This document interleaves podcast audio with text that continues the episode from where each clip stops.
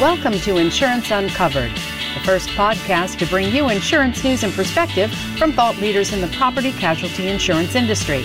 Insurance Uncovered is produced by the National Association of Mutual Insurance Companies and is sponsored this week by Holborn. Hello, everyone. I'm Kathy Imus, and today on this Thanksgiving Eve, we're uncovering solutions for future pandemics, how NAMIC is working with Congress to protect policyholders from future economic hardships, and community resilience, details on FEMA's new report highlighting the power of building codes to reduce disaster losses. Plus, a history of helping. After 100 years in business, Holborn CEO shares how the company has always been there to give back. But first, the federal government has officially recognized former Vice President Joe Biden as the apparent winner of the November 3rd election, a move that allows Biden to coordinate with federal agencies as part of the transition of power. The move comes after Michigan's statewide electoral board certified the election for Biden.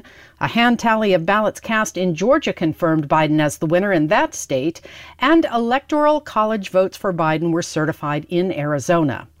The president-elect is now moving quickly to fill out his administration, announcing several picks this week for his cabinet with a focus on diversity. Developing a plan to insure against future pandemics remains a top priority for Congress, with testimony presented last week before the House Financial Services Subcommittee on Housing, Community Development, and Insurance. During a hearing titled Insuring Against a Pandemic, Challenges and Solutions for Policyholders and Insurers, NEMIC board member Shelter Insurance Companies Senior Corporate Counsel Brian Kuhlman represented the association. He told legislators if Congress wants to design a solution that would best help businesses during future pandemics, it should consider the Business Continuity Protection Program. Modeled loosely after the War Damages Insurance Corporation created by Congress during World War II, the BCPP would provide a straightforward revenue replacement solution for businesses and nonprofits of all sizes. The BCPP would set up a program in the U.S. Treasury to administer a federally subsidized revenue replacement product available to any business or nonprofit in the U.S.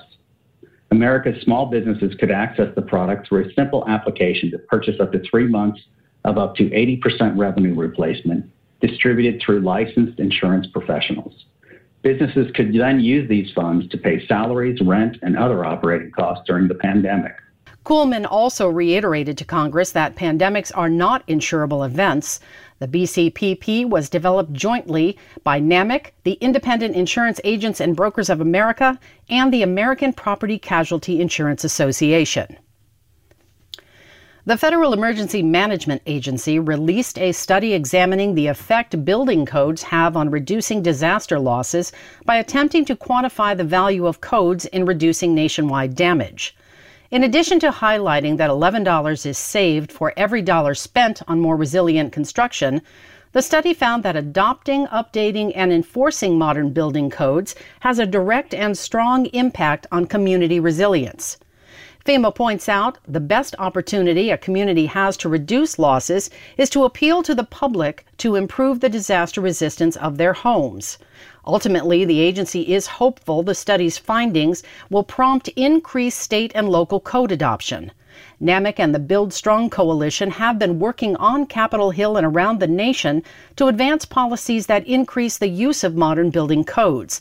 This includes leveraging new opportunities created by the Building Resilient Infrastructure and Communities Program that was created by the Disaster Recovery Reform Act of 2018. One of the great things about property casualty insurers is their longevity. And after 100 years in business, Holborn has helped its customers survive a number of natural disasters. On today's Unscripted, our Chuck Chamness talks with Holborn President and CEO Frank Harrison about how those long-term relationships have made a difference in the company's success. Joining me today on Unscripted is Frank Harrison, President and CEO of Holborn. The reinsurance company is celebrating its centennial anniversary this year, and Frank is only the third CEO in Holborn's 100-year history. Frank, thanks for joining us today. Well, thanks, Chuck. It's a pleasure to be with you. Well, first I want to say congratulations on the 100th anniversary. NAMIC has just passed a milestone, 125th anniversary, and we didn't get to celebrate the way we wanted in Boston, and I know you didn't get to celebrate the way you had hoped due to the pandemic, which we're obviously experiencing. So how have you recognized that milestone this year? It is a huge milestone, obviously, and I think one of my new sayings of the year is that's so 2020, and the year where you expect the unexpected, or you just deal with adversity seemingly at every turn. As you well know, because you were one of our invited guests who had accepted our invitation, we had planned literally for years in advance quite a regal event to be held at Kensington Palace in London. And the reason we chose that site is we were born out of Lloyd's, and we thought it appropriate to celebrate our roots there. Kind of devastating for me, quite honestly, personally, because of all the planning that had gone into it.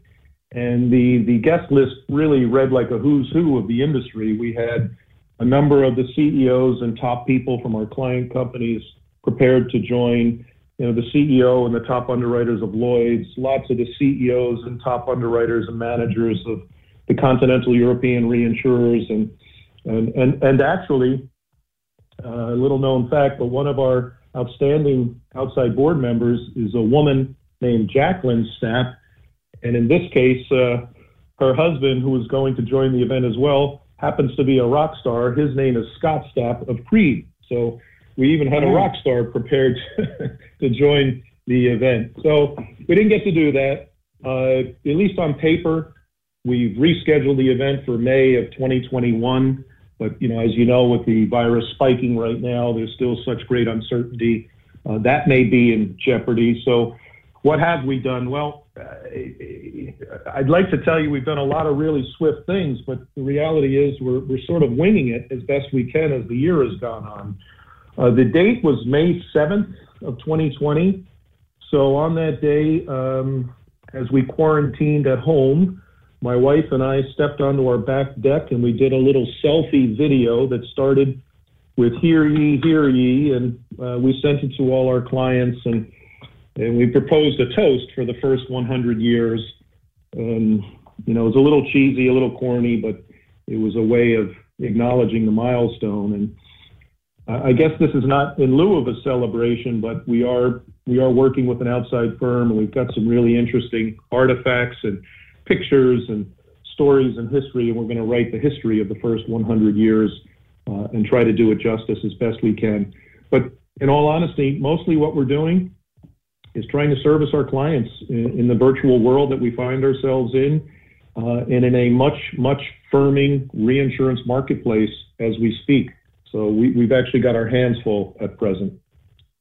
Well, and thank you for the invitation. I only go international business travel maybe once or twice a year, and that your celebration, which I was looking forward to, fit in perfectly, unbelievably. It never happens this way, but it was right at the front end of an already scheduled meeting that I had with the European mutuals in Spain, I think. So anyway, it fit in perfectly, and we were looking forward to it, and maybe there'll still be an opportunity down the road. But, congrats on the celebration, even the impromptu one, and trying to recognize the date anyway, and I'm sure there'll be other ways to recognize it going forward. As we talked about our founding at our convention this year, I mentioned the story about NAMIC's founder, W.A. Rutledge of Iowa. I understand Holborn has a connection to him as well. What is it? We do, and haha. And I sure can fill you in here because I actually had some fun with your colleagues. Earlier this year, in one of your publications, you referenced Mr. Rutledge as the individual who originally organized NAMIC all the way back in 1895, some 125 years ago. But there was one little problem, Chuck. You had a typo in the article, and you called him W.R. Rutledge. And of all things, I'm one of the guys that happens to know his history. And I said, no, it's not W.R., it's W.A. And so I had a little shame fun on us because we know W.A. Rutledge. Yeah, no, we do. Rutledge on our board now. Well, he's a good guy, and we know Ron well. Actually, we've known the Rutledges for over 40 years, I guess. As you well know, they are the patriarch family of Farmers Mutual Hale. And Farmers Mutual Hale deals with a couple different reinsurance intermediaries. We're one of those, and they've been a client with us since the 1990s. So, yeah, we know a lot about the Rutledges and their family history, and you know it's wonderful. It's glorious history, quite frankly, both the formation of their company and of NAMIC itself. So that's the connection. Yeah. Well, thank you for catching us in an error, uncharacteristic error, but we do know WA and the Rutledge family for, you know, about 125 years now. So at least institutionally, not personally. So Frank, as we look at this year that has been so full of catastrophes, natural disasters, and we've had records all over the place from California wildfires where we had to have a new term coined for wildfires that burn 1 million acres at a time, to the derecho in the Midwest, which was the most powerful, most expensive convective storm on record. Can you maybe talk about the breadth of the cat events we've experienced during 2020, and really particularly that derecho in the Midwest? Yeah, August 10th is a day that will live in infamy in the upper Midwest and in Iowa in particular. No, thanks for the question. And yeah, I think Holborn is actually uniquely positioned to assist our clients. And much of it, quite frankly, comes from our tenure and our experience and the long-term relationships that we've built with the clientele over decades. 2020 is a bellwether year from so many perspectives, but purely from an insurance, reinsurance point of view, when you start adding in the impacts of COVID-19 to the multitude of cats sustained, it's pretty clear it's going to be probably close to a world record year in terms of just raw losses. And more importantly, though, it's one of these market-disrupting years containing a multitude of events. So from a Holborn perspective, and the way we try to assist our clients, it really makes me think about other market-disrupting events or periods in time. My own personal background, I entered the industry in the mid-1980s, right at the height of the liability crisis, lived through Hurricane Andrew, which hit in August of 92. And as you well know, that led to the birth of the commercial cat models. It led to the birth of the Bermuda cat market.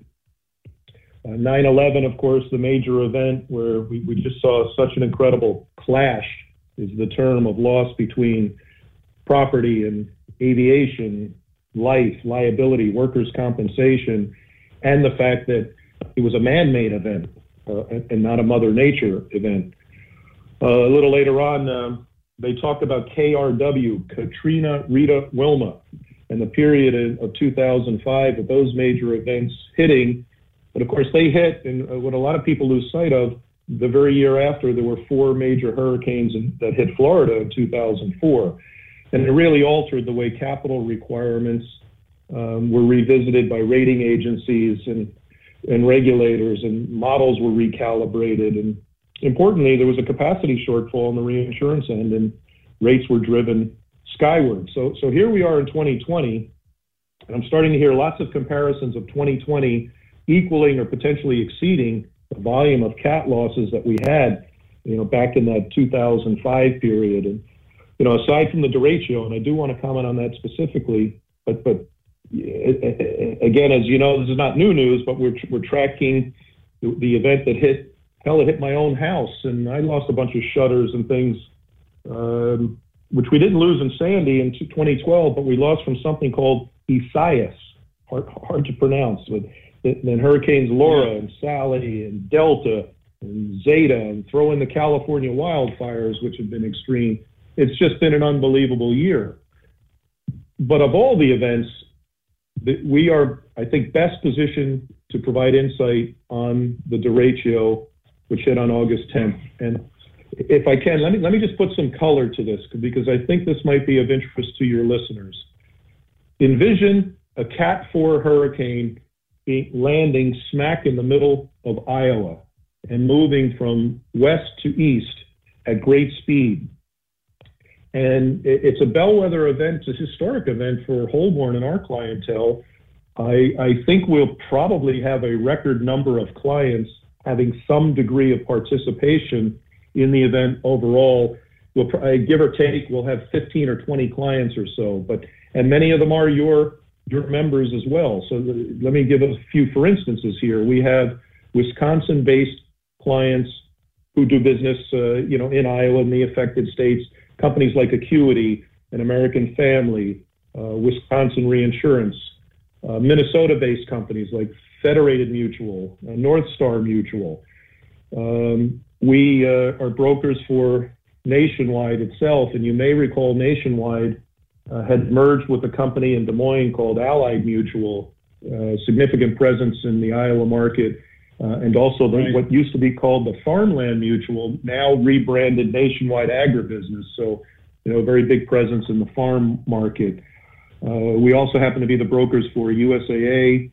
And then, of course, in Iowa itself, aside from Farmers Mutual Hale, whom I mentioned, we handle the IMT, Grinnell Mutual, and you know that Grinnell is the leading writer of farm mutuals in the upper Midwest, and the United Fire and Casualty Group, based out of Cedar Rapids, or UFG as they're called today. So anyway, I mention all of this because these companies, when taken together, literally dominate the marketplace where the derecho hit in terms of personal lines, commercial lines, and the farm marketplace overall. And just by happenstance, given the makeup of the loss and the geography, the geographical footprint it hit, and our clientele, it gives us a pretty unique insight into what happened. And I think all in, those clients added up or more than 25% of the total marketplace. So we're in knee deep on this one. And even before commenting on maybe how Holborn has assisted, I have to tell you the pride with which we have, we exude pride in being able to work with these companies, because the way they have helped their policyholders in the immediate aftermath of this event, it's mind-boggling. And, the media completely whiffed on it and missed covering this event. And I'm not talking just about the speed with which they're settling claims, which has been blinding. It's amazing the way they've helped policyholders financially at the time of their highest duress, if you will. But we have a number of people that work at these companies that right after the event occurred, of course, they had no power. It's hot, it's summer, but they got right out and pulled out the chainsaws and were part of the cleanup crews and going in the small towns and clearing debris. And we had employees of our insurance company clients working with the local church and over the local, helping with the local colleges to provide meals. To me, there's an iconic photograph. We saw it on LinkedIn. I don't know if you guys ever saw this, but if you should take a moment and look at it. Jeff Maneri is the CEO of Grinnell Mutual. He is now wheelchair-stricken because of an affliction with West Nile virus. And the day after the derecho hit, he's in the parking lot at Grinnell handing out the lunches to all the people that came by. And it's just this whole notion of, the neighbor helping thy neighbor, and the spirit that's still alive and well, and we're just proud to be a part of that. I have to mention that. It's amazing what these companies have done to help society, and it's gone unnoticed, I think, in the press. Well, we can rarely count on the press to cover these kinds of stories of our industry doing a great job, but we know they're there, and particularly among, that group of great mutual companies who, like all our members, are focused entirely on serving their member policyholders in times like this. And they do shine, and sometimes it's noted, but often it's just noted by those people whose lives they help put back together. So they really deserve kudos and get credit. So We've tried to help the clients in turn in a multitude of ways, but the obvious is we collect the reinsurance losses. So we're talking about here, I don't know if the number ultimately will exceed $1 billion, but it's certainly well into the hundreds and hundreds of millions of dollars. And I can tell you the performance of the global reinsurance industry has also been superlative. We've collected monies from Lloyd's of London, from Bermuda, from the continent in Europe, from the Far East, from the USA. It's amazing how effective the system works. Of course, it's a wholesale system, so nobody sees it in the public eye, but it's worked well, and it's supported the surplus positions of these mutuals so they in turn can serve their policyholders. We've also done a lot of work. Again, nobody will see this work, but we assess the models and the risk itself. And interesting, the models are off. You know, they always seem to be off. We learn from them with the passage of time. Some of the models suggested this event was sort of like a 1-in-1,000-year event. It's not that, we don't believe, but we do know from the clients we work with, it's a tail event in the vernacular. As you know, a lot of these clients that I mentioned are 100-plus-year-old companies, and in many cases, this was either their largest historical event, or if not the number one, it was, you know, right up toward the top. I guess the funny thing, though, is when these tail events occur, they don't seem like tail events. You have to live with them. Right. It looks like the market's kind of settling in that this is probably in the magnitude of a 1-in-100-year event. You know, give or take. But in evaluating that risk and looking at how well the models performed or didn't, as the case may be, it does help our clients ultimately set their pricing, reevaluate coverages and deductibles. You may have seen a lot of the grain storage bins. They look like crushed cans in many instances. And so now they're being rethought in terms of how those should be constructed going forward and fortified to withstand this type of windfield and so on.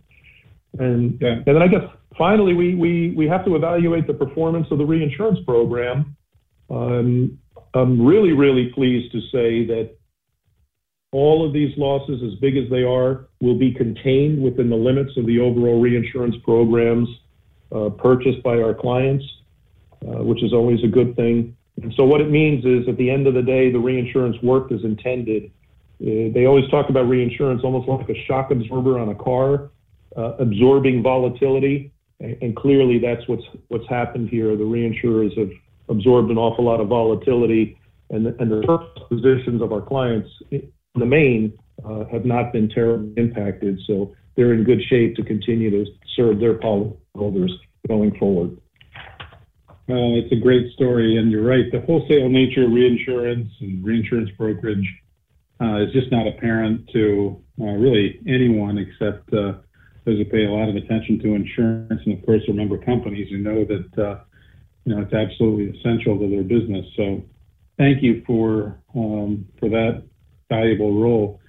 Last question, as we're running out of time, but I have to ask it because it is, I think, close to our mutual model that we know works so well for NAMIC member companies and their policyholders. But you led the effort to convert Holborn into an employee-owned ESOP organization. Can you explain the benefits? I think I have a sense of what the benefits are, but maybe from your own perspective, what the benefits are for your firm and for your clients. Yeah, thank you. It's a great question. And the short answer is this. Prior to us becoming employee-owned in 1998, we were a family-owned business. The gentleman that owned the firm, getting up in years, did not have heirs to come into the business. So he had an estate planning issue to deal with, had plenty of opportunity to merge with other firms. But we polled our clients, and our clients told us emphatically they wanted us to stay independent and to find a way to trade forward and not roll in with another company. Our clients, I think, have a lot of trust in our capabilities, and they like choice. We have this mantra, and again, it's a little cheesy, but it works, that the client is king, or if you're a client of Holborn's, you almost by definition want to be a big fish in a small pond. But behind that, what it really means and means to our people is we don't focus on ourselves. We don't focus on outside shareholders or private equity ownership or whatever that may be. We focus purely on serving the needs of our clients, and it works well. So we came up with this ESOP structure because by definition, it disperses the ownership. Everybody in the company owns a share of the company. On a non-contributory basis, you're awarded shares. These become the basis of your retirement account. So everybody's got an interest, every stake. And if we don't do well at our jobs, we could be replaced in a nanosecond. Poof, there goes your retirement account. So we have a lot of talented people with a common focus, and it's all about the team. It creates a natural teamwork environment, and it allows, importantly, for perpetuation. We won't have this single employee ownership succession planning problem. We have an ability now to have a mechanism to perpetuate the company forward, remain independent, and continue to serve our clients. And so in many ways, actually, the ethos of Holborn is very similar to the mutual philosophy in owned by the policyholders and servicing those policyholders. So I feel really good about our ESOP. I'll tell you what it's really done, in particular, in the 20 or so years we've been employee-owned, is it's taken a family-owned operation and created a full-fledged professional institution. And it's no surprise, really, that with the engagement and the ownership engagement of all the employees, we've massively improved our capabilities, and we've had our most significant growth in recent years. And I got to tell you, Chuck, in many ways, we feel like we're just getting started. We feel like a startup company in lots of respects. So it's working very, very well. I did an article recently. I said, we're not for sale. We get hit on a lot by people that want, our competitors want to acquire us. These money managers on Wall Street want to give us money and the like. And, we don't need it. We don't want it. We love what we're doing. And we're just blessed to have an unbelievably faithful clientele, high-class individuals, and it's working incredibly well, and long may it continue. You're right. I'm only the third CEO. In the not-too-distant future, there will be a fourth, but we believe in long-term relationships, and we really believe in the benefits of long-term relationships, like NAMIC, in the way you approach your membership. Well, Frank, I think it's a good time to say thank you. Thank you for your work with us, the trade association of so many of your clients, and of course with your clients who support their policyholders because of the support you're able to give them through reinsurance, which is essential to their business. And congratulations on the 100 years. I'm sure we'll be celebrating down the road. We will. Can I say one last thing before I sign off? Because I know for me personally, it's an incredible honor to be the captain of the ship as we hit our centennial. And I know the same is true for you as you hit 125. I just want you to know that I've personally attended every NAMIC annual meeting since 1986. I think the one after 9/11 was canceled, and this year was virtual. Those were the only exceptions. But Holborn has really enjoyed a very warm, I'd say maybe mutually rewarding and even mutually dependent relationship with NAMIC.